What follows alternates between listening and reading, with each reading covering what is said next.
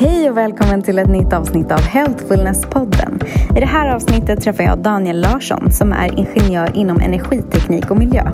Han är också en så kallad biohacker och han driver företaget Biohacking Collective med två av sina vänner. Vi pratar i det här avsnittet om vad biohacking är och om hur biohacking egentligen går hand i hand med det holistiska sättet att se på hälsa. Och jag frågar ju såklart Daniel om hans bästa biohacking-tips för att just optimera den fysiska och mentala hälsan. Podden sponsras den här veckan av Glimja.se. Och apropå just biohacking som livsstil så är det extremt enkelt att shoppa enligt olika typer av livsstilar på Glimja.se. Så direkt när du kommer in på startsidan så kan du välja handla efter din livsstil. Och där kan du välja mellan allt ifrån cruelty free till medical medium till antistress och så vidare. Och jag handlar ju själv såklart alla mina kosttillskott hos just glimja.se. Och om ni vill höra om ett litet eh, biohacking-tips som jag har kommit över senaste tiden så kan jag berätta att det finns faktiskt ett sätt som man kan maximera och effektivisera upptaget av de tillskott som man redan tar. Så om man lägger alla tillskott som man ska ta under en vecka och blandar dem i en liten burk så kan man bara slumpmässigt ta några tabletter varje dag och på så sätt så får man i sig rätt mängd på sikt. Men kroppen hamnar inte i ett läge där den vänjer sig vid samma mängd varje dag. Och eh, det ska då öka upptaget. Hur mycket vetenskap det ligger bakom det vet jag faktiskt inte. Men jag tyckte det var ett litet roligt hack och jag tänker att ni kan ju testa och se om ni märker någon skillnad. Du vet att du också kan hitta mina favoriter hos glimja.se och de finns länkade i avsnittsbeskrivningen. Och kom också ihåg att du som lyssnar får en rabatt så ange koden HEALTHFULNESS när du handlar så får du 10% rabatt och fri frakt på första ordern. Nu kickar vi igång det här avsnittet. Du lyssnar på Healthfulness-podden och jag heter Nathalie Jonan. Okej, hej Daniel! Tjenare! Hur är läget med dig? Det är mycket bra. Vi kommer ju prata väldigt mycket biohacking idag och det, det. är ett ämne som jag tycker är så himla spännande. Det är som att jag känner mig som en biohacker som inte riktigt har blivit eh, så här, eh, född ännu. Men, eh, men jag känner mig väldigt dragen till det. Eller jag vill börja med att fråga dig vad hälsa betyder för dig. Ja, nej men det är väl egentligen liksom någon slags... Biohacking är ju ganska holistiskt synsätt liksom. Så det innebär liksom fysisk hälsa, psykisk hälsa, socialt, mentalt. Ja, men liksom att man tänker på allt. Mm. Eh, Den här helheten. Jag vet ju att du är inne på holistisk hälsa så att det är ju biohacking tycker jag. Ja, är jag bara- håller med. Vi drar det kanske ett snäpp längre på vissa, ibland. Precis. Verkligen. Det känns som att ni, ni håller på med holistisk hälsa fast kanske mer på ett så här mätbart sätt. För jag får för mig att biohacking handlar mycket om olika typer av eh, mätbara instrument eller att man liksom... Ja, ja, men det gör det väl. Det gör det väl. Det handlar väl lite som, det är väl ett egentligen ett in- ingenjörsmässigt sätt att eh, se på kroppen och se på allt liksom och försöka få kontroll över sin egen biologi och försöka kon- få kontroll över omgivningen runt omkring en. Och sen så, jag tänker traditionellt så är det här holistiska hälsan, då är man ju liksom kanske ganska inne på kosttillskott, man är ganska inne på mat. Men här drar man det lite längre, man blandar in teknologi, man tittar mycket på vetenskap. Eh, man tittar mycket på alla de här gamla klassiska lärarna, ayurveda, kinesisk medicin. Så det blir liksom Ja, det är ett mishmash av allt inom hälsa kan man säga. Man har tagit ja, det bästa av allt kanske egentligen och Ja. integrerat det till ett koncept. Jag får också för mig, jag vet inte om det bara är mina egna fördomar, men att biohacking är mycket mer, alltså så här, ett maskulint sätt att se på holistisk hälsa. Eh, att det är, ja men kanske också mycket mer faktiskt män som dras till det. Eh. Vad tror du om det? Jag tror att i början var det så. Det tror jag. Det börjar ju liksom lite, det är ju lite sådär biohacking som du säger också lite sådär Folk är hemma och sitter och labbar liksom och tittar på sina värden och håller på och skruvar och tweakar. Så det började nog så men jag känner att det är mer och mer tjejer som Det har ju ändå blivit rätt trendigt även om det inte har slått igenom Ja. i Sverige så är det ju faktiskt det är ju typ en miljardindustri i USA. ja, verkligen. Eh, så jag skulle vilja säga att när man är ute på konferenser och så, så är det, det är rätt mycket tjejer som håller på. Även om det kanske ser lite olika ut vad killar och tjejer gör. Och, men eh, det är väl fortfarande lite mer maskulint. Det, det håller jag väl Ja. ändå med om kanske. Och hur kom, hur kom du själv in på det här med biohacking? Ja, men jag tror lite som dig. Jag vet ju, jag lyssnade faktiskt på din podd där med Paul. Jag tror, alltså, all, det börjar väl ofta med en hälsoresa. Mm. Eh, eller att man vill gå ner i vikt.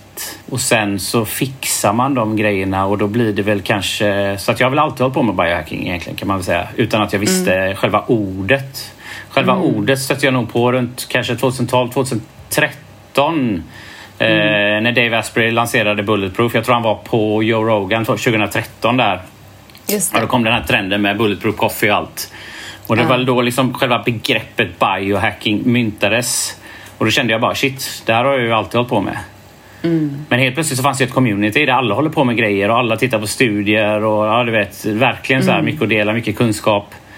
Eh, så att det var väl då man dök ner i det här djupa kaninhålet på riktigt liksom. This Mother's Day, celebrate the extraordinary women in your life with a heartfelt gift from Blue Nile. Whether it's for your mom, a mother figure, or yourself as a mom, find that perfect piece to express your love and appreciation. Explore Blue Nile's exquisite pearls and mesmerizing gemstones that she's sure to love. Enjoy fast shipping options like guaranteed free shipping and returns. Make this Mother's Day unforgettable with a piece from Blue Nile. Right now, get up to 50% off at BlueNile.com. That's BlueNile.com. There's never been a faster or easier way to start your weight loss journey than with PlushCare. PlushCare accepts most insurance plans and gives you online access to board-certified physicians who can prescribe FDA-approved weight loss medications like Wigovi and Zepbound for those who qualify. Take charge of your health and speak with a board-certified physician about a weight loss plan that's right for you. Get started today at plushcare.com slash weight loss. That's plushcare.com slash weight loss. plushcare.com slash weight loss.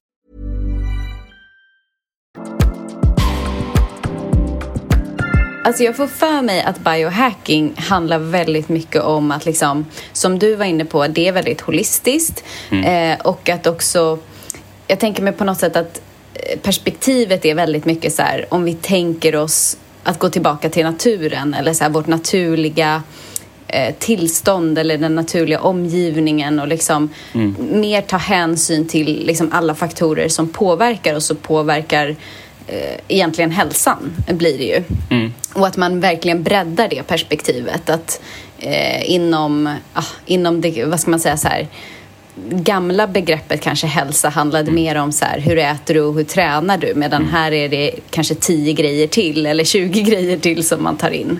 Så är det ju. Det, det är ju back to basics som du säger. Liksom, man tittar på, man har liksom det evolutionära tänket och man kanske vi lever i en väldigt onaturlig miljö egentligen. Om vi tänker, ser det mm. rent, rent evolutionärt så är detta liksom egentligen det som är det icke-normala.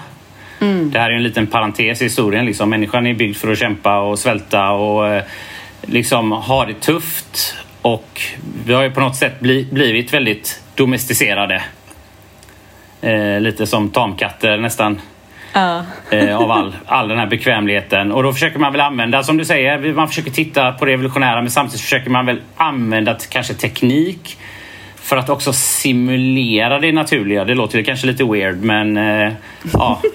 Man behöver ibland liksom kanske lite onaturliga metoder för att klara leva i den här extremt onaturliga miljön då. Mm. Precis, precis. För det, alltså, det är ju det vi lever i idag om man tänker liksom samhället som det ser ut men framförallt kanske i storstäder som mm. jag bor ju i Stockholm och du bor i Göteborg, eller? Precis, yes, yes. Så där, jag tänker mig att det är ju ett väldigt man-made eller vad man ska ja. säga, alltså man-made samhälle eller man-made miljö. Verkligen. Eh, och ja, det känns ju verkligen som att vi har vi har tappat connection till mm. det som är vårt naturliga tillstånd mm. på något sätt. Mm. Och ja, det, det, tycker jag är så himla spännande att man just har det perspektivet inom biohacking. Att liksom hur, hur kan vi på något sätt återgå till det som vi är menade för eller vad man ska säga och titta på alla de faktorer som är väldigt onaturliga egentligen. Mm. Um, och jag tänker att ett ord som jag tycker nästan alltid dyker upp när jag pratar med någon som håller på med biohacking är mm. just mitokondrier. Ja, just det. Just det. Så jag tänker om vi bara börjar med det. Vad är mitokondrier? Kan du berätta det? Ja, men alltså vi, får, vi, vi kan ju ta det ganska enkelt då. Men mitokondrierna är ju liksom, det är ju nästan orsaken till att vi står här idag. Hade vi inte haft några mitokondrier så hade vi, då hade vi varit döda liksom. Och mitokondrierna är ju kraftverken i cellerna kan man säga. Eh, och det som är spännande med dem är att man faktiskt tror att de har egen DNA, de, de har inte mänsklig DNA. Eh, man mm. tror till och med att de härstammar från bakterier. Mm. Som på något sätt under evolutionen har kommit in i våra celler och liksom lever i symbios med oss kan man säga. Mm. Och eh, jag är ju energiingenjör då så att jag tycker det är superintressant liksom. Och ja, våra mitokondrier då, de tar ju egentligen maten då och omvandlar den till energi. I kroppen mm. så är energin ATP då. Och det är mm. det som driver alla processer. Jag menar, alla processer kräver energi. Du kan liksom inte, det finns ingen evighetsmaskin. Och ja, som du säger, när man snackar biohacking så är ju mycket det här med att man har kommit på att mitokondrierna de de påverkas av den här onaturliga miljön på många sätt mm. och vår energiproduktion blir sämre och vi mår sämre helt enkelt. Att det skulle till och med kunna vara så att många av de här vanligaste välfärdssjukdomarna skulle kunna bero på dålig energiproduktion i kroppen helt enkelt. Mm. Just det. Alltså att mitokondrierna typ eh, tappar eller så här, får en sämre funktion. De slutar ja, funka. Det, precis. Mm. Eh, antingen att de kanske liksom dör eller att de blir dåliga eller trasiga liksom, eh, på grund av olika anledningar eller att de inte nybildas. Eh, jag menar cellerna nybildas eller att ja, vi kanske inte äter rätt eller ja, de kanske inte får det de behöver. Eller liksom, ja, det finns många teorier kring det men jag tycker det, det låter väldigt rimligt. Liksom. Precis. Att det mesta har säkert med energi att göra. Jag tänker lite så här att det här kan man nästan härleda till om man tänker det här prana, chi, det här gamla, det är ju energi. Man pratar om det mm. och förut tänkte man, oh shit det där låter ju väldigt wow Men när man tänker det nu, det är ju egentligen då kommer vi tillbaka till det här liksom. En frisk, viril människa har mycket energi liksom. Mm. Mm. Så att det är ganska nice. Då kan vi knyta ihop det gamla med det nya. Ja. ja. Verkligen, det gillar jag. Jag ja. gillar det perspektivet. Det känns som att så här, alla flumbollar De börjar få, lite upp, får lite uppbackning ja. eller så här, upprättelse Nej, av, jag, jag tycker med det. hjälp av er biohackers. Ja, men jag tycker det. Jag tycker mycket av det här gamla faktiskt börjar make sense. Eh, det är mm. bara att man inte kunnat bevisa det vetenskapligt innan, men jag känner att mycket av det just när man går in, även om man går in på kvantfysik och sånt så börjar faktiskt saker som man har tänkt innan, ja, de hade nog rätt där alltså. Mm. Så att, det ja. otroligt spännande. Precis, för jag har ju hört eh, bios, biohackers säga så här, ja men det är inte solen som orsakar cancer utan mm. det är liksom dysfunktionella mitokondrier mm. som orsakar cancer. Mm. Och det för mig låter väldigt logiskt mm. samtidigt som jag vet att Um, om man inte kanske har det holistiska perspektivet så kan det ju bli så här, nej men man är så van att liksom, jo men solen är farlig och maten mm. är farlig och det här och det här. Alltså att vi, att vi ser hela tiden problemet utanför oss själva. Mm. Uh, fast det egentligen kanske bara handlar om att funktionerna i kroppen inte funkar som de ska.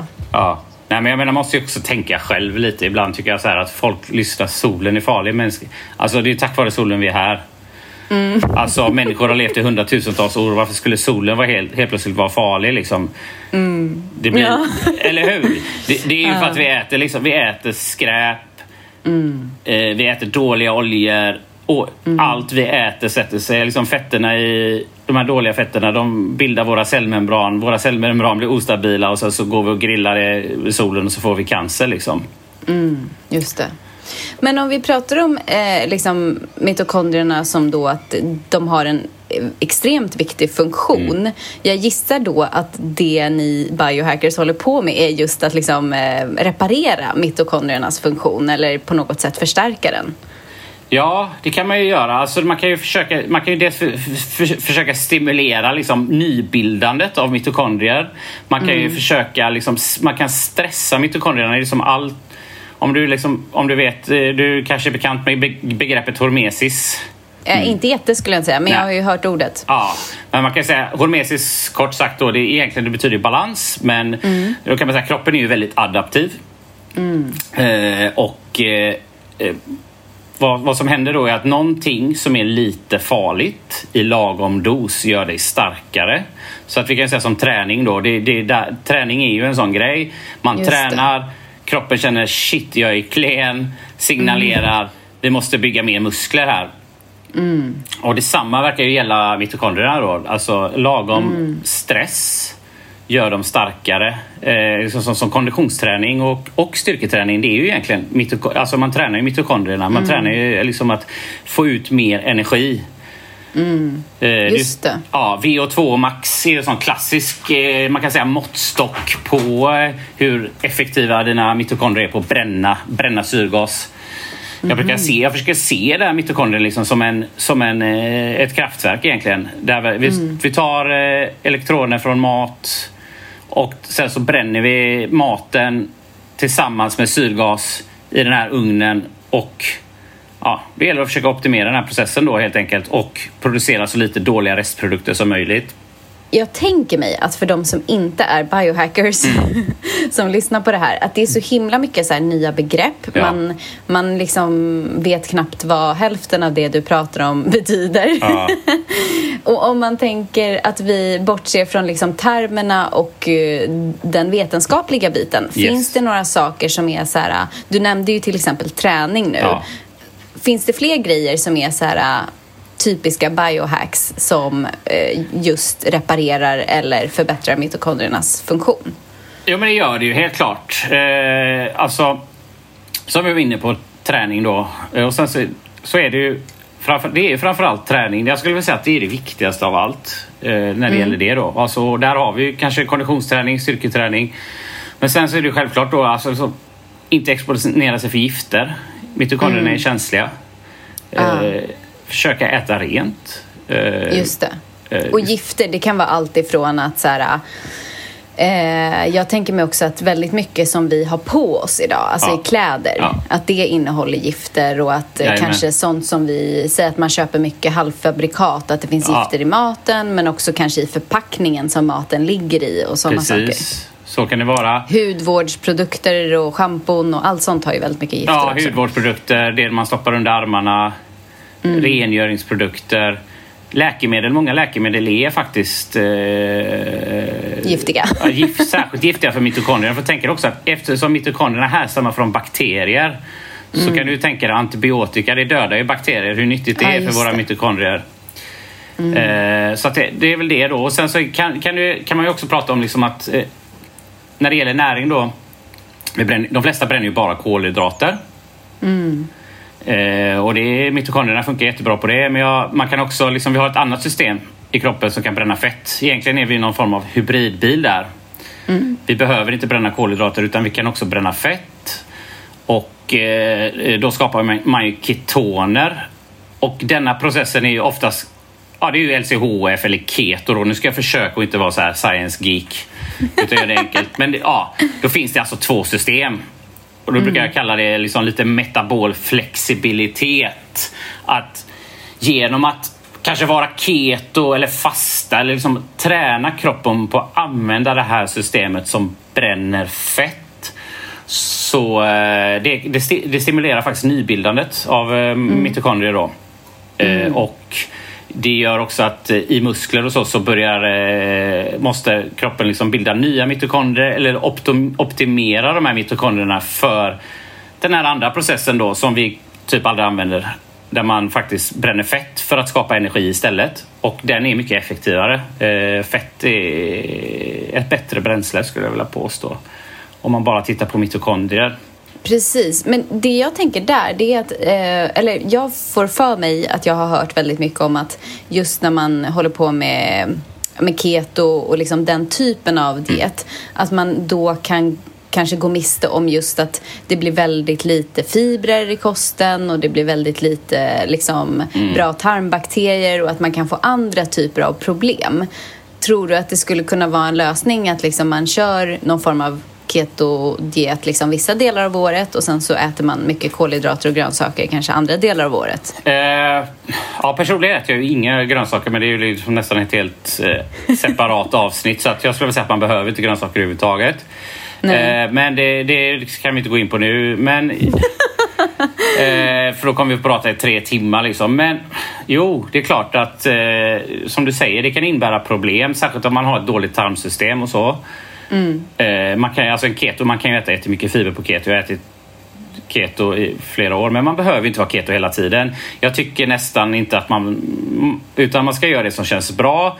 Men däremot mm. så tycker jag att man har man två system så har man de här två systemen av en anledning.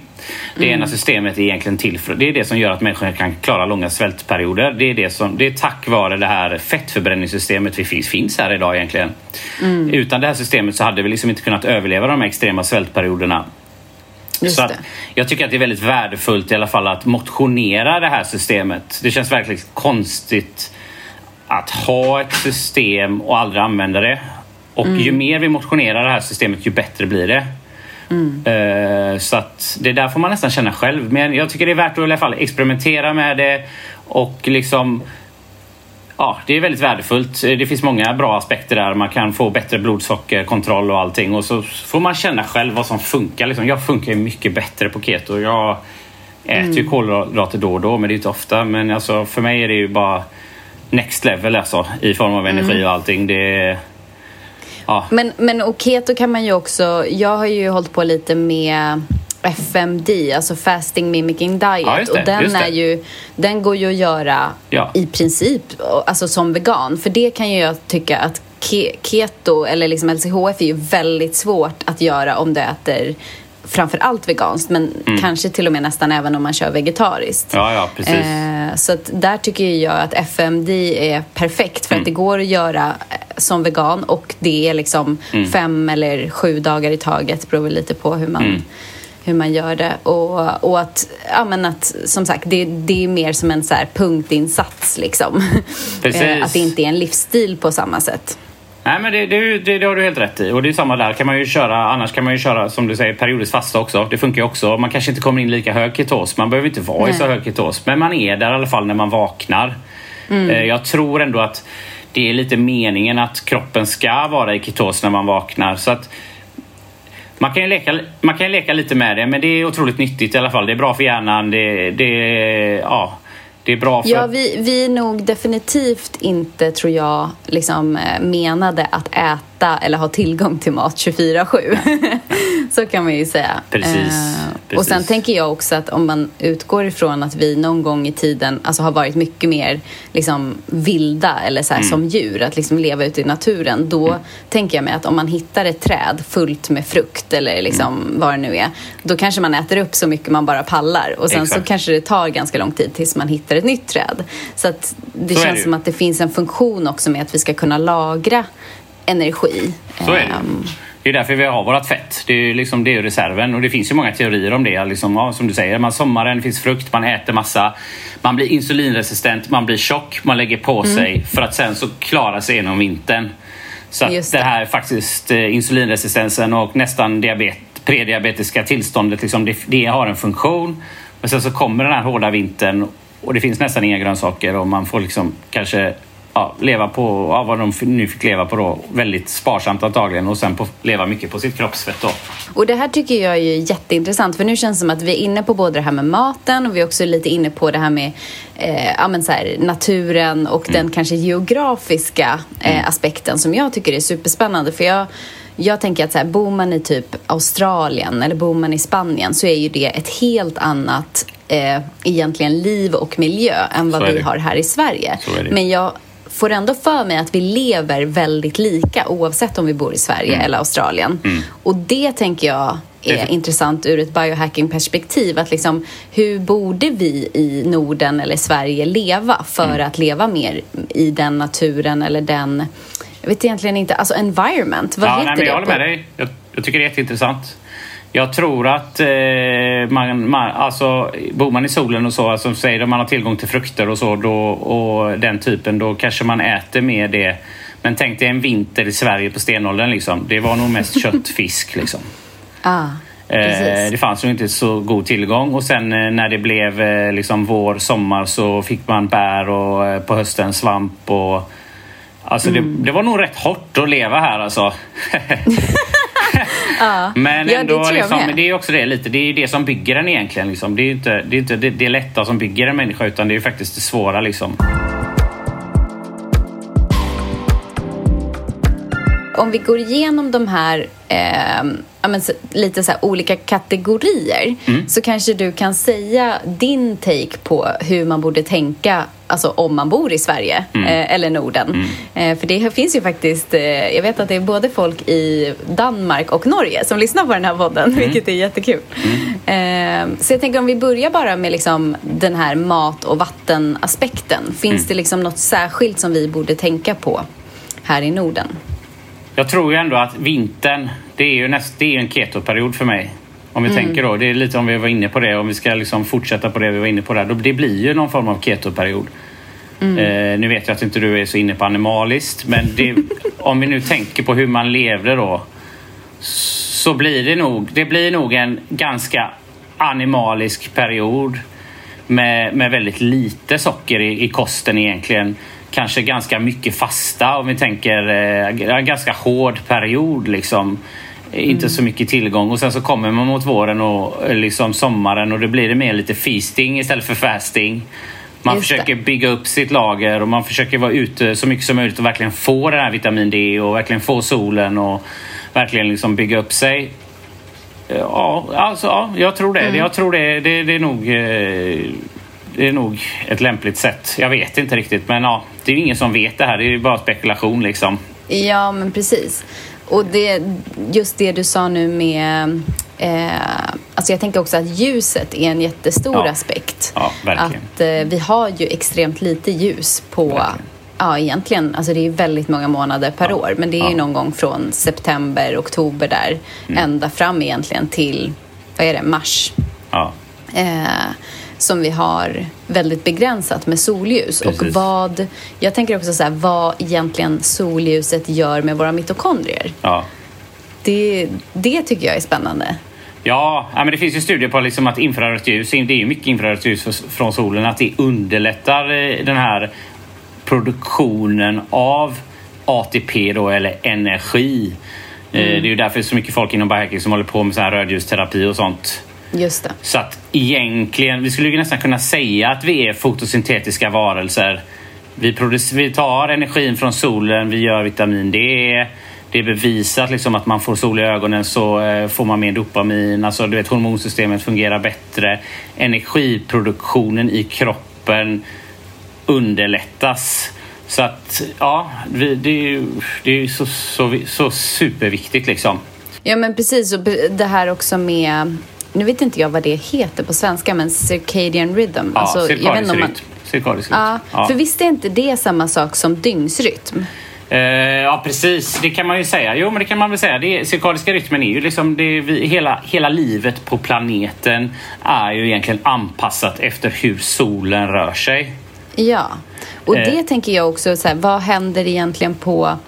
Alltså på sommaren har vi ju extremt mycket ljus, mycket mer ljus än vad de har i typ Australien eller Spanien. Mm. Exakt, exakt. Ehm, och sen så kommer vi in i de här månaderna där vi har nästan inget ljus alls eller Ja. väldigt begränsat med Ja. ljustimmar. Ja. Och hur man kan på något sätt, dels tänker jag reglera det, men också eh, så här, hur, hur ska man tänka på sommaren? Alltså är det viktigt att liksom ha väldigt mörklagd eh, sovrum eller använda blue blockers eller liksom Just vad det. tycker du är viktigt? Jag skulle vilja säga, ju mer naturligt ljus man exponeras för, ju mindre behöver man blockera blått ljus. Jag skulle nästan vilja säga att blåljusglasögon eller alltså sånt, det blir nästan viktigare på vintern. Eh, för att det är ju det här liksom att det här onaturliga ljuset, det innehåller ju bara, som vi säger, blått ljus. Det är väldigt energiintensivt. Och det lurar ju egentligen kroppen att tro att det är dag liksom. Minskar den här mel- melatoninproduktionen och gör egentligen att man sover sämre då. Okej, så det, är, du, du, det låter på dig som att så här, om man får det fulla spektrumet Ja. så är det hälsosamt även Ja. om det är väldigt många timmar. Ja. Men om man har liksom eh, det onaturliga ljuset som inte är hela spektrumet så är det viktigt att limitera det eller skydda Ja, sig eller, med. eller liksom försöka hacka det och optimera det då så att man får det vid rätt tidpunkt. Liksom. Att man försöker återigen simulera kanske det naturliga då att man börjar morgonen med rött ljus. Eh, och sen så kan man kan även börja med blått, liksom, för att blått är uppiggande. Men att man försöker akta sig på kvällen framförallt på eftermiddagen. Mm. Så att man, får, man skapar på något sätt en dag där man följer det naturliga spektrumet och det kan man ju faktiskt göra idag med, med liksom modern teknologi och ha ljus som anpassar sig. Och sen som mm. du säger, självklart på sommaren så är det ju ljust, det är ju ljust väldigt länge. Eh, så vill mm. man sova bra. Jag, jag sover oftast sämre på sommaren, det kan jag ju säga liksom. Det, mm. Eh, men man är också piggare. Men mörklägga, men det är alltid viktigt liksom. Att försöka, ja, sömn är ju precis. så otroligt viktigt jag skulle vilja säga att det är nästan det viktigaste egentligen. Precis. Jag har också hört att det är väldigt viktigt eh, att tänka på vad man har för belysning när man tränar. Ja. Eh, I i liksom den kontexten då med mitokondrierna. Ja. Att det faktiskt kan om man är inne då på ett gym till exempel så är det ju oftast väldigt mycket sånt här onaturligt ljus och att det skulle kunna nästan, alltså det här låter ju inte så uppmuntrande för folk som ska komma mm. igång och träna men att det kan nästan vara skadligare för mitokondrierna att träna i den typen av ljus än att inte träna alls. Vad ja, tror du om det? Jag, det vet jag inte, men alltså det är som du säger i alla fall. Vi säger så här, överexponering av blått ljus är ju inte bra. Man har gjort tester på råttor och så och jag menar de blir deprimerade, stressade, får diabetes. Liksom, du, du, du, du påverkar ju kroppen, kroppen ballar ju ur liksom. Som vi säger, vi, vi ska ju leva i naturen. Eh, mm. och Alltså att lura kroppen då med blått ljus att det är mitt på dagen längre än vad det är. Det kan ju få mm. mycket att balla ur. Om man säger, tänker på det. All, alla hormonella processer i kroppen exempelvis har ju med mm. den cirkadiska rytmen att göra. Mm. Utsöndring, utsöndring av alla hormoner, det ska ske i en sekvens. Vi är liksom någon form av biologisk maskin. När det här, och det finns liksom en sensor här inne i hjärnan som känner nu är det här ljuset, nu ska den här processen sätta igång, sen ska det här sätta igång. Så att det är liksom verkligen som en... Ja, och, och man kan ju hacka den men man liksom, nu blir det att man hackar den kanske åt fel håll då och då gäller det liksom att hacka tillbaka det här.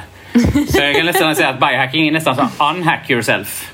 Uh, man har blivit hackad av all, all, all den, den, här konstiga miljön som vi lever i egentligen. Och nu gäller det liksom att hacka tillbaka sig själv och hitta det här eh, normala tillståndet liksom, där man kan eh, leva optimalt och ja, vara hälsosam och bra, ha mycket energi och ja, och om man tänker på temperatur, för där tänker jag också att det är många biohackers som håller på med mm. kallduschar och mm. det är all, ja, men, mm. här, kallt och varmt. Liksom. Jajamän. Hur påverkar det kroppen och mitokondrierna? Ja, alltså både kallt och varmt är, är ju extremt bra. Liksom. Eh, jag, mm. jag kör ju mycket isbad och så. Isbad kan man ju säga egentligen, det eh, påverkar väl, det är väl också såklart en stress som skickar en signal till kroppen att shit, jag klarar inte kyla. Jag måste liksom anpassa mitt system för att klara kyla. Mm. Eh, och det som händer egentligen då att vi har ju, vi har ju, när man är barn har man ju brunt fett då. Brunt fett är ju är brunt egentligen för att det innehåller så mycket mitokondrier. Mm. Eh, och när man utsätts för kyla då så optimeras mitokondrierna istället för att skapa energi, börja skapa energi så optimeras de för att skapa värme då. Det är det som är mm. brown adipose tissue. Mm -hmm. Och eh, då blir man helt, helt enkelt bättre på att generera värme. Och eh, när man blir bättre på att ja, och ha mycket av det här bruna fettet då har visat sig ha många metabola fördelar.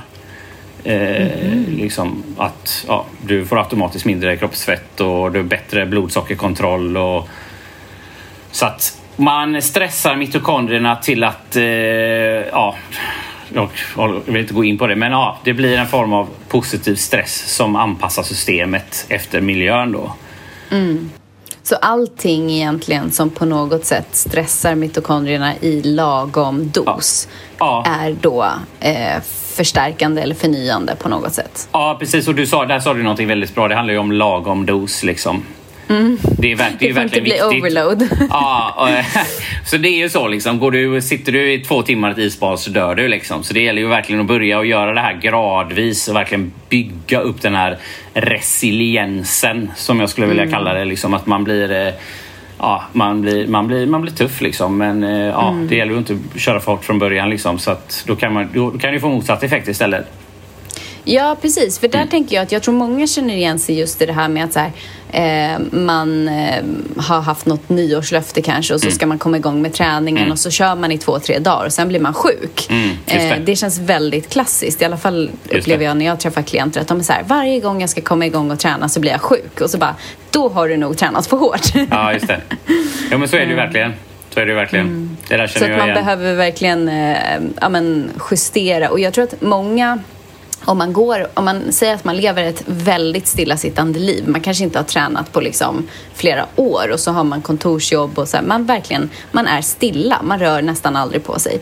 Mm. Då tror jag också att folk underskattar eller på något sätt felbedömer hur hårt det är för kroppen att börja röra på sig. Mm. Att det känns kanske larvigt att gå till gymmet och träna i 15-20 minuter för man mm. tänker att men, det är ju inte ens ett pass. Liksom. Det är ju inte, mm. alltså, vad är 15-20 minuters träning eller bara liksom, liksom rask promenad i en halvtimme. Men det kan verkligen räcka eh, om man har varit väldigt stilla. Och att man liksom bygger upp Nej, men så är det ju. Man måste ju bygga upp, bygga upp eh, toleransen egentligen mot träning. Som du säger, träning är en stress. Mm. Det, det, jag brukar kalla det, det, är liksom, det träning är ju väldigt oxidativt. Man pratar ju alltid om mm. antioxidanter. Liksom. Just det. Men eh, träning är ju faktiskt en, det är ju typ en oxidativ stress. Liksom. Genererar ju fria radikaler. Mm. Och så känner kroppen det här och så försöker den liksom motverka mm. det här genom att ja, eh, uppreglera eh, liksom, ja, antioxidanter, allting. Liksom. Så att, ja, det, det är en oxidativ stress som gör det starkare.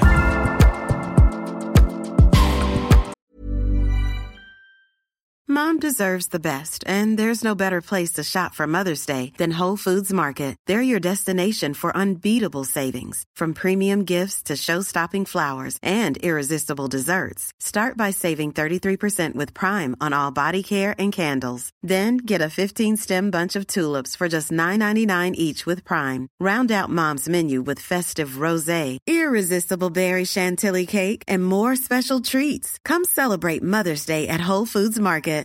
This is Paige, the co-host of Giggly Squad, and I want to tell you about a company that I've been loving, Olive and June. Olive and June gives you everything that you need for a salon quality manicure in one box. And if you break it down, it really comes out to $2 a manicure, which is absolutely insane. It's also so easy to get salon worthy nails at home with Olive and June. The difference between how your nails used to look when you did them yourself and now with the Manny system is a complete game changer. The best thing about Olive and June too is it's a quick dry, dries in about one minute, lasts for five days, and full coverage in up to one to two coats. Visit oliveandjune.com slash perfectmanny20 for 20% off your first system. That's oliveandjune.com slash perfectmanny20 for 20% off your first system. System.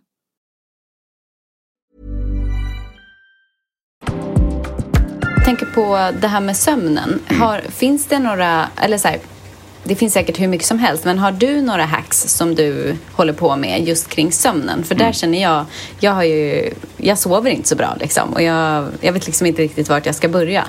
Okej, okay. jag, jag säger alltid så här, sömnen börjar faktiskt på morgonen. Eh, mm. Sömnen börjar med att man försöker gå upp tidigt. Man försöker ha en bra, tydlig morgonrutin.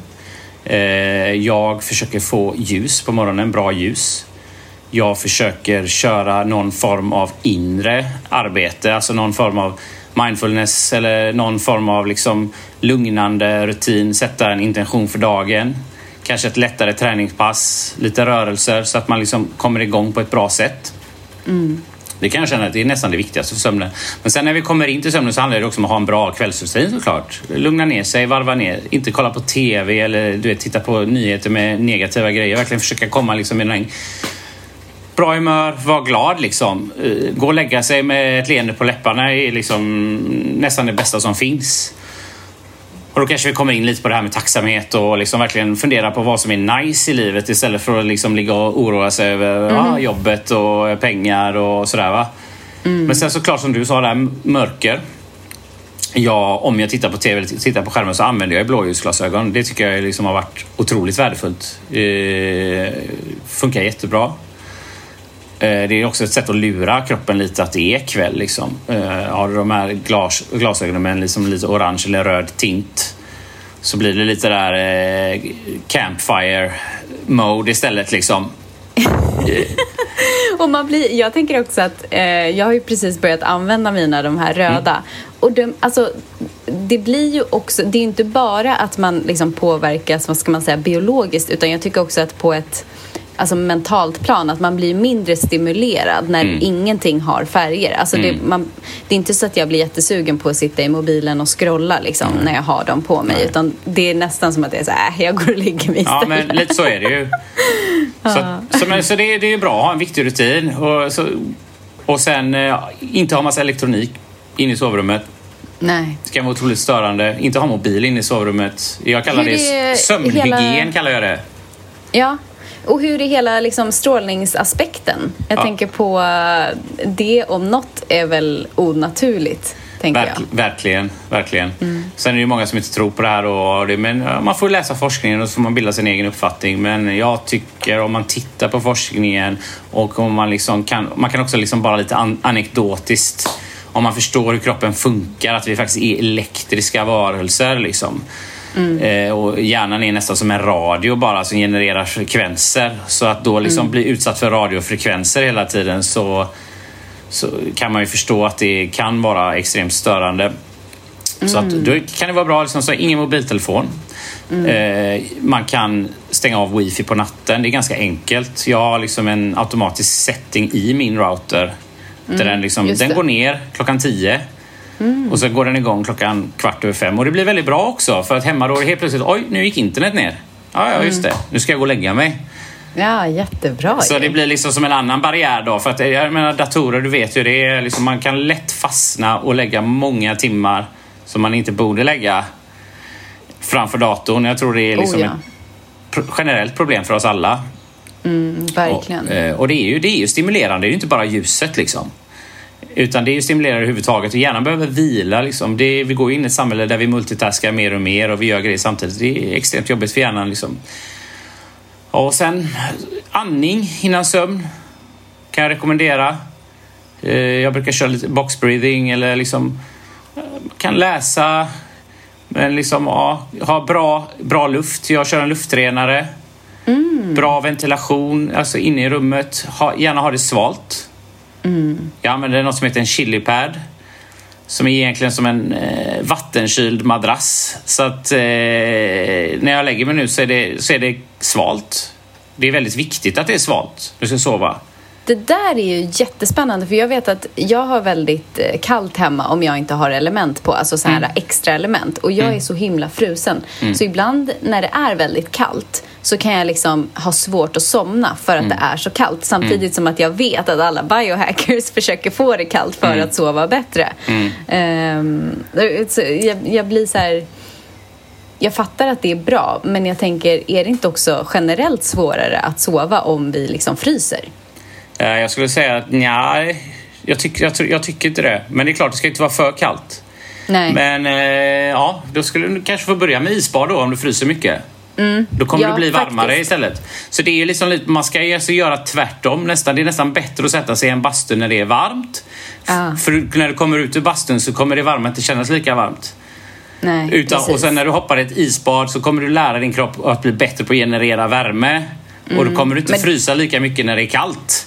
Det har du så rätt i. För jag, jag tror att det var för ett år, ja, förra sommaren. Då, då satte jag igång ordentligt med, jag körde kalla duschar varje dag. Och jag blev ju mycket varmare. Alltså mm. hela hösten så höll jag ju värmen på ett helt annat sätt. Men sen mm. kom jag ur den rutinen ja, och då började jag frysa igen. så att men, man blir ju, ja. Ja men det är viktigt i alla fall tror jag. Eh, sådär. Det, det, det är ju, ja. Men klimat då, men man får väl anpassa det efter sin egen där. Liksom. Det är klart att det inte ska vara för kallt, men jag sover generellt bättre när det är alltså, kallt i rummet. Sen kan man ju liksom ha ett bra täcke och så, så att det är varmt. Mm. Tyngdtäcke tycker jag är jättebra. Jag rör, mm. jag rör mig mycket när jag sover. Eh, ganska mm. så här restless. Mm. Eh, och jag har märkt om jag har ett tyngdtäcke, jag mäter ju min sömn då och då ser jag att jag har rört mig mycket mindre på natten och då har jag oftast, känner jag mig mycket bättre liksom. Mm. Sen så är ju någonting som är otroligt viktigt det är att man, man ska inte snarka liksom. Andningen Just under det. sömnen, alltså snarkning är ju liksom en indikator på att någonting är fel. Mm. Eh, och och vart börjar man om man vet med sig att man snarkar? I vilken ände börjar man? Va, vad skulle du säga är första steget? Se över hur mycket man väger egentligen. Eh, alltså det är ju tryck, vikten är ju ett tryck mot bröstkorgen och magen liksom. Du andas ju mot ett motstånd. Eh, så man bör nog ändå ha lite koll på det. Sen kan man ju ha lite koll på sovställning. Eh, sen är det ju viktigt att försöka komma igång med det här liksom nä, näs, näsandningen. Eh, jag har tejpat i munnen. Jag, jag tycker det, Du tejpar munnen? Ja, jag tycker det funkar riktigt bra. Jag har ju varit en sån, äh, sova med öppen mun, vakna liksom och bara helt torr i munnen typ. Och det tycker jag har gjort otroligt mycket. Jag har också snarkat mycket, liksom, jag var överviktig förr och så, så att nej men det... Och du, du nämnde någonting med sovställning. Vad, vad tycker du är en bra sovställning? Ja, det, det här kan man ju diskutera också. Liksom. Det är så, ja, du vet, vissa säger att man ska sova på ryggen, men man ska ha någon speciell kudde liksom, som gör att man har nacken i en speciell ställning. Men jag, skulle, jag sover bäst på sidan. Men det där liksom, det är väldigt personligt bara. Men alltså sover man Så på... testa olika, tänker du? Ja, men är man överviktig och ligger på rygg så trycker allt fettet ner liksom, mot lungorna. Då kanske det är lättare att man börjar snarka. Men ligger man då på sidan så kanske man avlastar det här trycket lite grann och det kanske blir lite lättare för luftvägarna. Så att snarkar man mycket så, och man får, ja, man kan, det finns ju appar för det här också som spelar in under natten. Så att då kan man nästan man får göra en liten anal- analys liksom. Vad Precis. får mig att snarka minst? Det som får dig att snarka minst är antagligen det bästa liksom. Så att det där blir, det blir otroligt personligt. Det du sa med luften där tycker jag också är jätteintressant för det kommer jag ihåg för några år sedan när jag var på ett hälsocenter så det var så här väldigt alternativt om man säger så men då sa också eh, vi var på en föreläsning och då sa han att så här det viktiga, alltså det var som att han rangordnade de här olika grejerna som påverkar vår hälsa och då kommer jag ihåg att luft var liksom, det var på första plats. Att så här, Ja. Det viktigaste för hälsan är att man andas ren och bra luft. Ja, Och det var så en himla så här, eh, aha moment för mig. För jag, jag har aldrig tänkt på luften. Alltså jag tänker liksom, jag hade väl kanske gissat att så här, vatten skulle komma först och sen skulle det komma mat och sen rörelse och liksom. Men han, det var, alltså mat kom inte ens, det kanske kom på så här tredje, fjärde plats. Så innan det var det liksom, ja, men, luft och ljus och ja, men, a- andra grejer liksom. Eh, det är Ja, men superspännande. så kan det säkert vara. Jag, jag vet inte hur man ska rangordna de här men helt klart så, så är ju luften viktig. Och luft är ju typ ett livsmedel kan man säga. Vi behöver ju luften för att förbränna maten i mitokondrierna. Och det är liksom det, återigen, liksom, har du ingen luft i en grill, vi kan ju bara jämföra, så kommer inte det brinna särskilt bra. Nej, just det. Eh, och det är ju liksom, det är ju inte samma process men det är liksom, man, kan ändå, man kan ändå jämföra det lite så liksom för att hitta någon form av logik i det. För det är ju ändå typ kol vi bränner. Vi plockar kol från de här kolhydraterna eller kol ur de här kolkedjorna i fettet liksom, som vi bränner tillsammans med för att skapa värme och skapa energi. Då. Så, så att det är klart det är viktigt. Där kommer man ju säkert in på andningen mycket också för att jag tror of- oftast är, alltså, det är klart att luften är ju inte bra om man bor i stan så där det är mycket partiklar och grejer och, men, och då kanske det också blir extra viktigt att andas, andas genom näsan liksom. Ja, men precis. Den kan ju fil, filtrera lite. Men det generella problemet tror jag att folk andas fel. Det tror jag är, är, är, är nästan det största, största problemet då att man, liksom, man använder, andas inte tillräckligt djupt. Man går och andas i någon slags så grundandning, munandning som gör också det kanske otroligt stressande för kroppen. Liksom. Gör att man blir mer stressad än vad man borde göra. Precis, för det är ju, och det är ganska också vanligt när barn andas mycket genom munnen, att de får olika typer av problem med typ Mm. halsmandlar eller sådär. Och sen så är det så intressant att lösningen ofta blir att man tar bort halsmandlarna. Ja. eh, vilket oftast kanske också bara gör problemet ännu värre. Ja, men precis. eh, Ja, så att eh, det, ja, de här grejerna är ju verkligen... Jag tycker att det, det som tilltalar mig med det här det är ju att så här, det finns så otroligt mycket saker som påverkar vår hälsa som vi inte har blivit liksom tränade till att tänka på. Utan det är verkligen så otroligt få aspekter som vi, ja men, vad ska man säga, i samhället kanske tar hänsyn till när det gäller hälsan. Men som det här med att, hur, hur viktigt det är att andas genom näsan till exempel. Det var ju bara några år sedan jag hörde om det för första gången. Och ändå så har man vetat det här i typ Indien i tusentals år. Liksom. Ja, ja verkligen. Eh, det Man visste redan det då att du kan liksom eh, till och med kontrollera ditt eget nervsystem och eh, lugna ner det genom att liksom lära dig andas på ett riktigt sätt. Jag brukar ju se dem liksom som the, original biohackers. Ja, ja Det är verkligen. liksom helt grymt hur man kunde komma på det här utan vetenskap för flera tusen år sedan. Liksom. Ja. Verkligen. ja, och vad som händer när man liksom bara andas genom höger näsborre eller vänster Exakt, näsborre. exakt. Och vad det händer. Det påverkar ju liksom blodtryck och alla möjliga saker Jajamän. i kroppen. Mm. Så Ja, det- det är otroligt Det häftigt. finns mycket att göra. Liksom. Man, man, man kan eh, faktiskt ha, vara i kontroll över sin egen hälsa. Man behöver inte sitta och vänta på att någon annan ska göra en frisk utan det, det, finns, det finns möjligheter. Jag ser en otrolig potential eller otrolig frihet i det. Liksom. Att eh, kunna fixa sig själv. Liksom. Det, det borde vara ett eget ansvar. Mm. Eh, vi har lite glömt bort det. Liksom. Utan man bara lever som man gör och sen så helt plötsligt så blir man sjuk och så ska man gå till sjukvården liksom, och så vet man inte ens vad man får eller vad som händer. När man egentligen med ganska enkla små medel faktiskt kan ta kontroll och eh, fixa det här och kanske slippa bli sjuk.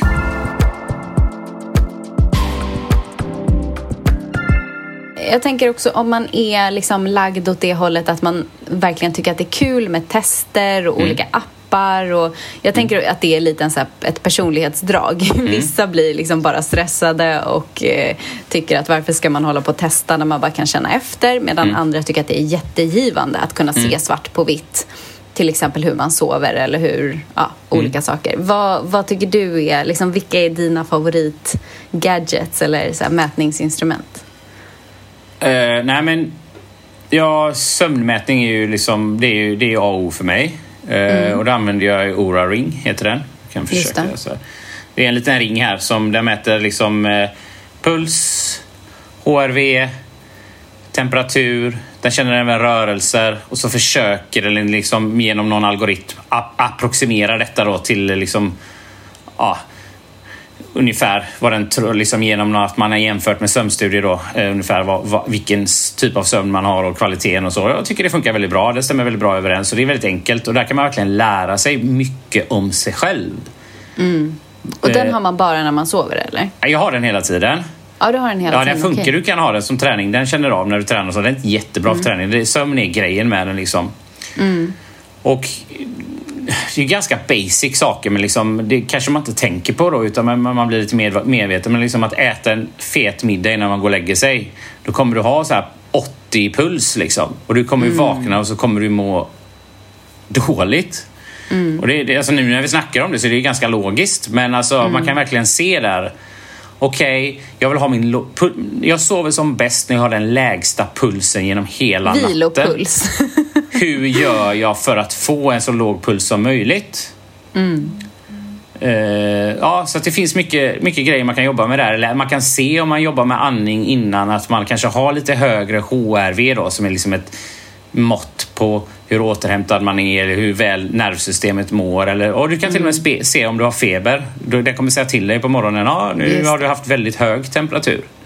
och, och, och det du pratar om nu, det är alltså hjärtfrekvensvariabilitet, eller?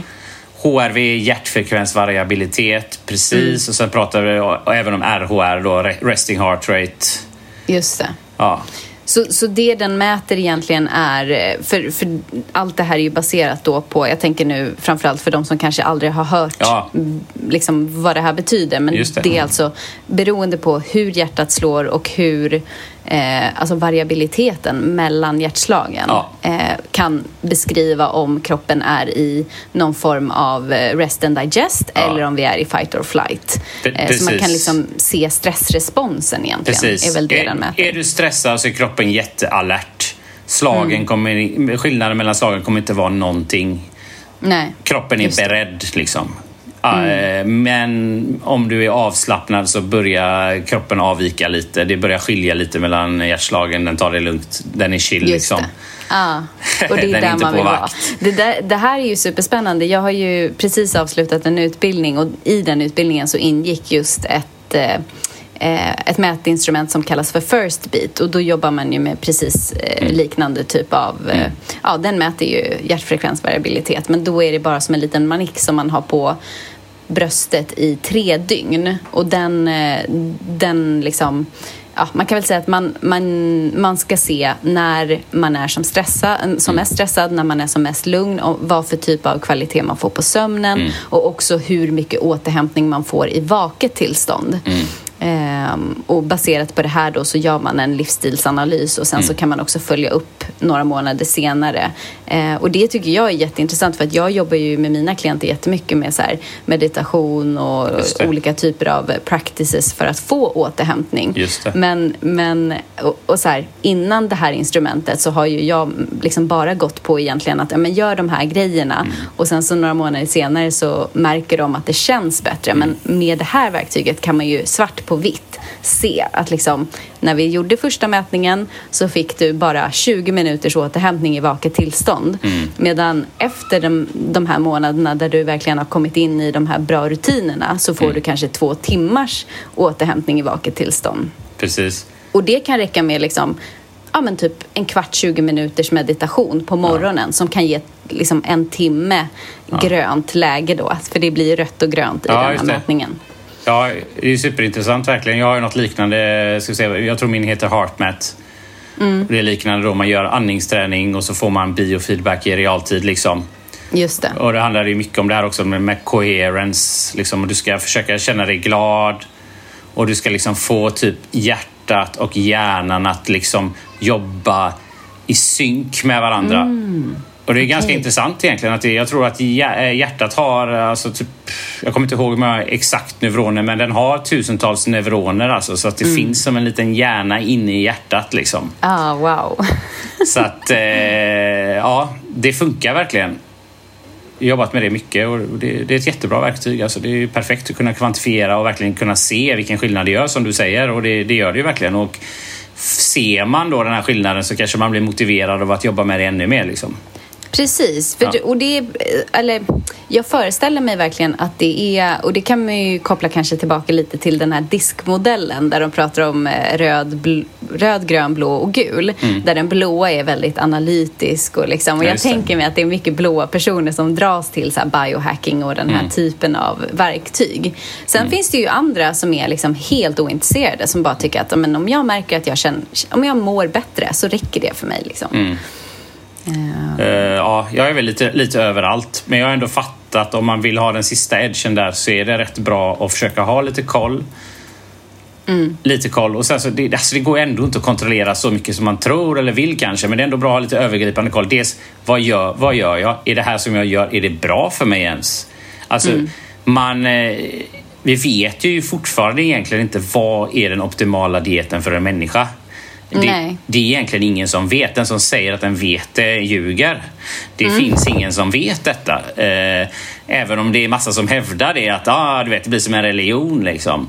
Ja, vi vet precis. ingenting. Alla är så fruktansvärt olika. Liksom det, vi, vi kanske är i början på att kunna få reda eller lägga det här stora pusslet med tusentals bitar, liksom, hur vi fungerar eh, som organism. Liksom. Men och då, är, då kommer ju de här grejerna och där kan vi i alla fall, med mäta så kan vi i alla fall se, liksom, blir det bättre eller blir det sämre? För jag menar, det är klart biohacking, det skulle kunna skada dig också egentligen. Trycka i sig en massa kosttillskott bara helt random utan att veta mm. vad är det jag behöver.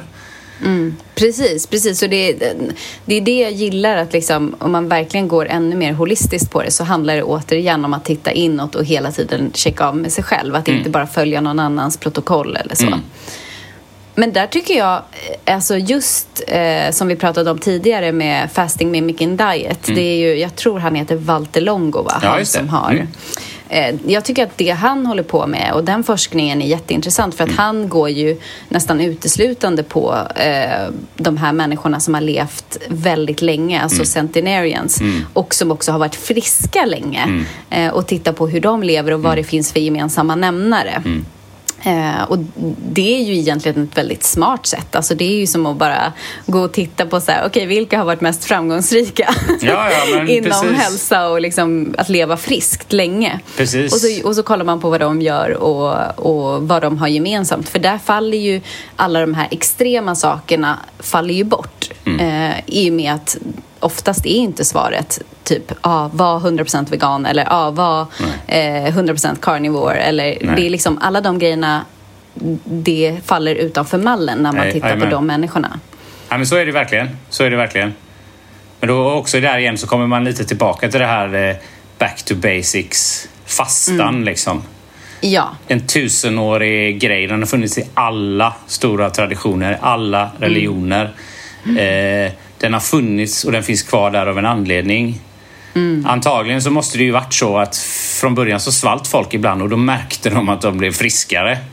Sen när tillgången på mat blev mer kontinuerlig så var man typ tvungen att införa en fasta för att det fanns inte så långa eh, perioder utan mat liksom, som var otroligt renande och så. Och nu, och nu har vi vetenskapliga bevis för att fasta är verkligen grymt för kroppen. Liksom. Det är väldigt bra att inte vara i det här liksom, anabola läget utan eh, vara där och liksom, ja, eh, otroligt förnyande och liksom göra rent cellerna och liksom verkligen få en chans att vila och bygga upp sig själv.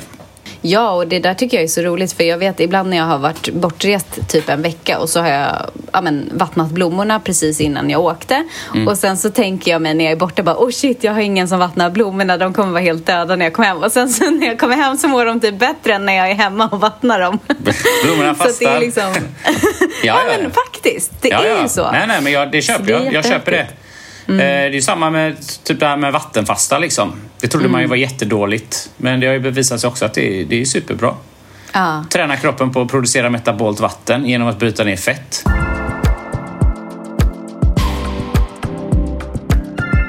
Det känns som att det är ett så otroligt stort ämne det här med biohacking Ja. och man kan ju verkligen eh, man kan prata hur länge som helst och jag tror också som du jag fick för mig, eller det kändes lite som att du ett tag var så här, nej det här kan vi inte prata om för då kommer vi prata i flera timmar. Ja, men lite så. Det, det, det, det är lite så. Man kan ju dyka ner i alla de här Ja. sakerna vi har pratat om och liksom vara inne där i flera timmar. Ja.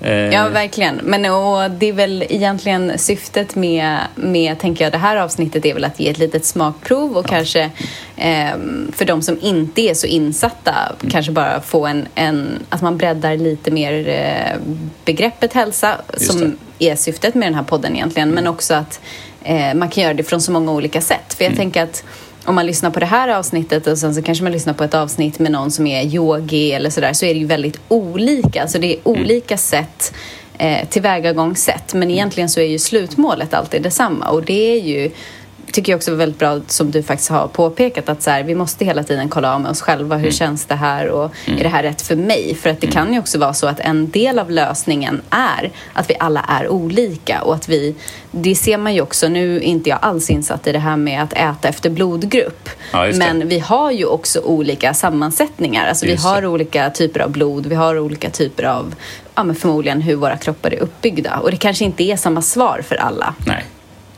Nej, men så är det säkert. Och jag menar, eh, alltså genförändringar och vart, vart på planeten man är uppväxt och vad ens förfäder har ätit i tusentals Precis. år. Det är klart att det har, det, for, det har format oss. Ja. Så Det att, tror jag påverkar väldigt mycket faktiskt. Ja, Just det tror jag med. eh, Så, så får man liksom verkligen försöka hitta det här liksom... Ja, det är ju rätt komplicerat. Men jag tror ändå att de flesta är överens liksom att man i alla fall bör äta så nära naturen man kan liksom, och bör akta sig för mat som har va- varit i fabriker eller där man har liksom använt flera processer för att försöka göra någonting till mat. Utan man bör tänka hur många steg har det här behandlats liksom. Jag vill ju inte... Det ska ju helst bara vara ett steg och sen så gör man det andra steget hemma när man lagar mat. Men någonting som har gått igenom 10-20 steg i en fabrik liksom. Jag tycker inte... Nej, man ska nog vara försiktig liksom. Ja, verkligen. Där brukar jag tänka att så här, man får inte heller glömma att när, när ett företag har tagit fram en produkt så har ju de alltid ett vinstintresse och då Mm. Ja. finns ju den här aspekten av att de vill att det ska hålla så länge som möjligt på en Exakt. hylla. För Exakt. annars kommer det ju bli väldigt svårt för dem att tjäna pengar. Och om det Precis. håller länge, det vill säga att hållbarheten är lång, Mm. så kan man också föreställa sig att när vi äter det så är det svårare för kroppen att bryta ner det. För hela syftet från början var att den ska vara svår att bryta ner.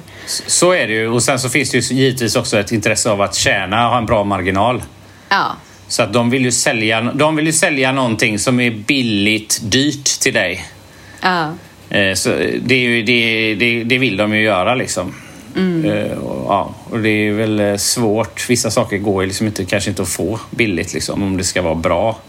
Nej, Så, precis. så att, eh, det, det, det är verkligen värt att investera lite extra i mat. Liksom. Man blir ju ändå vad man äter om man säger så. Det är ju det som det du äter är dina celler och liksom dina cellmembran och allt.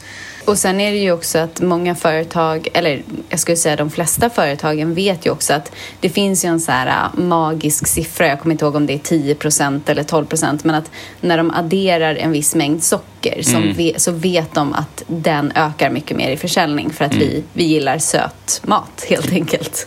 Ja, jag har ju sett till och med att de har börjat med något som kallas brain hacking. När de gör mat. De sätter typ elektroder på hjärnan på en försöksperson Ah. och så försöker de få dopamincentrat att eh, trigga så mycket som möjligt. Samma som man gör när man tar droger alltså. Och så blandar de fett och kolhydrater tills de liksom får max. Ja. Så att det är det, man blir ju hackad utan att man vet om det liksom. Ja, men faktiskt. Mm. Det har du så rätt i.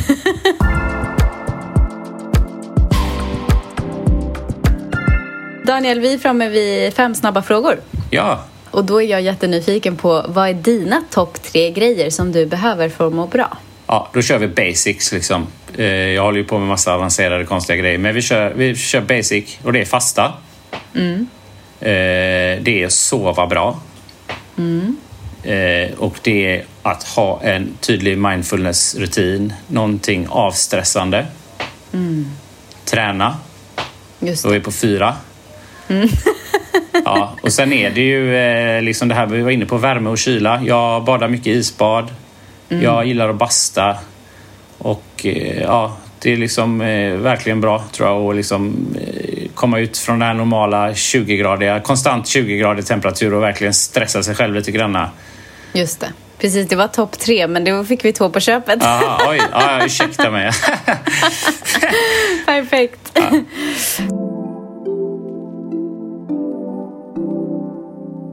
Vad skulle du säga har varit dina tre mest betydelsefulla teachers när det gäller just hälsa och personlig utveckling eller välmående överlag? När jag började med fasta så var det ju Martin Burkham, tror jag han heter. Lean Gains. Ja, han är faktiskt svensk, tror jag. Eh, Han som började med det här eh, just periodisk fasta. Eller han började väl inte med det, men han populariserade det.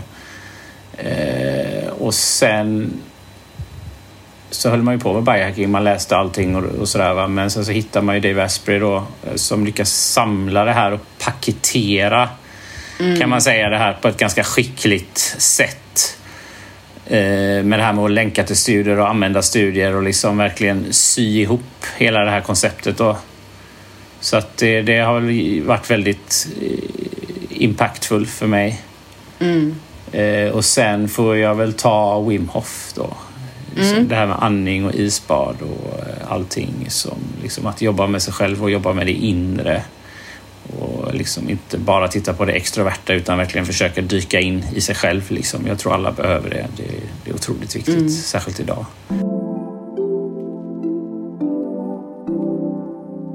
Vad är det mest ohälsosamma som du har gjort den senaste månaden men som du ändå har liksom tyckt om att göra eller njutit av att göra?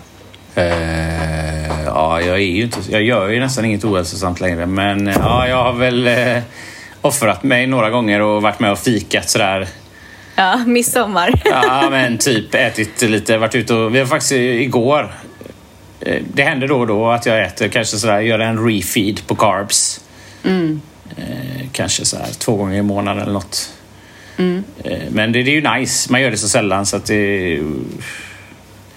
Herregud. Eller så här social, eh, du vet att man skiter och sova för att man vill vara uppe och vara social liksom. Jag var på, Ja, fest, jag var på fest igår. Alltså det är... eh, Det är ju nice, det är värt det liksom. Men eh, det är klart man är lite tröttare. Ja. Men man kan inte alltid vara supermilitärisk och gå och lägga sig klockan nio och gå upp klockan fem. Du vet. Det är- Nej, det är inte Måste så roligt också. att leva då.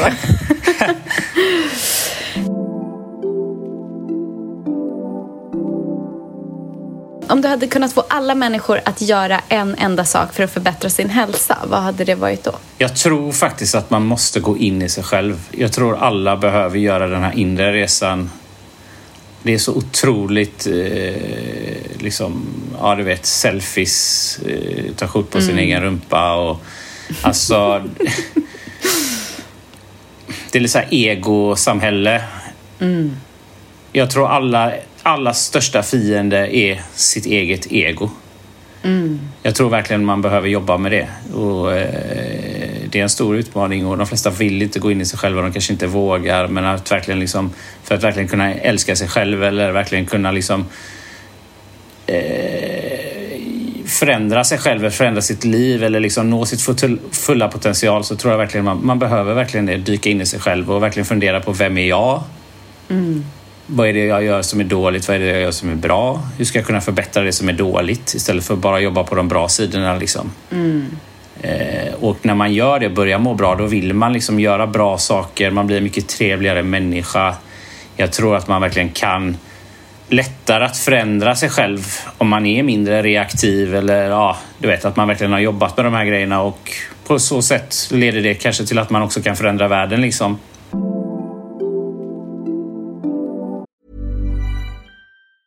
A lot can happen in three years, like a chatbot may be your new best friend. But what won't change? Needing health insurance. United Healthcare Tri Term Medical Plans, underwritten by Golden Rule Insurance Company, offer flexible, budget friendly coverage that lasts nearly three years in some states. Learn more at uh1.com. Imagine the softest sheets you've ever felt. Now imagine them getting even softer over time. That's what you'll feel with Bowl and Branch's organic cotton sheets. In a recent customer survey, 96% replied that Bowl and Branch sheets get softer with every wash. Start getting your best night's sleep in these sheets that get softer and softer for years to come. Try their sheets with a 30-night guarantee. Plus, get 15% off your first order at bowlandbranch.com. Code BUTTERY. Exclusions apply. See site for details. Vem tycker du att jag ska bjuda in till Healthfulness-podden? Oj. Jag är, så, jag är så inne på alla engelsk media, jag blir ju så. Ja, men du kan, få ge, du kan få ge tips om någon på engelska. Det är också kul. Ja. Ja, jag vet inte. Jag tycker... Eh, ja, det, alltså det här, det här är ju kanske svårt, men om vi får välja vem som helst då. Ja. Så gillar jag Sadhguru. Ja, Sadhguru. Sadhguru. Inner, inner engineering. Ja, Det är lite det, ju jag pratade, svarade om på förra frågan. Vi behöver alla inner engineering. Eh, Jag tror det är det viktigaste som finns i dagens samhälle faktiskt. Det är så fruktansvärt extrovert. Ja, verkligen. Eh, ja, det hade varit grymt med honom. Vi får jobba på det. Vi får manifestera det. Tänka på det. Precis, exakt. eh, om folk vill se mer av dig, finns Mm. det någonstans som man kan följa dig?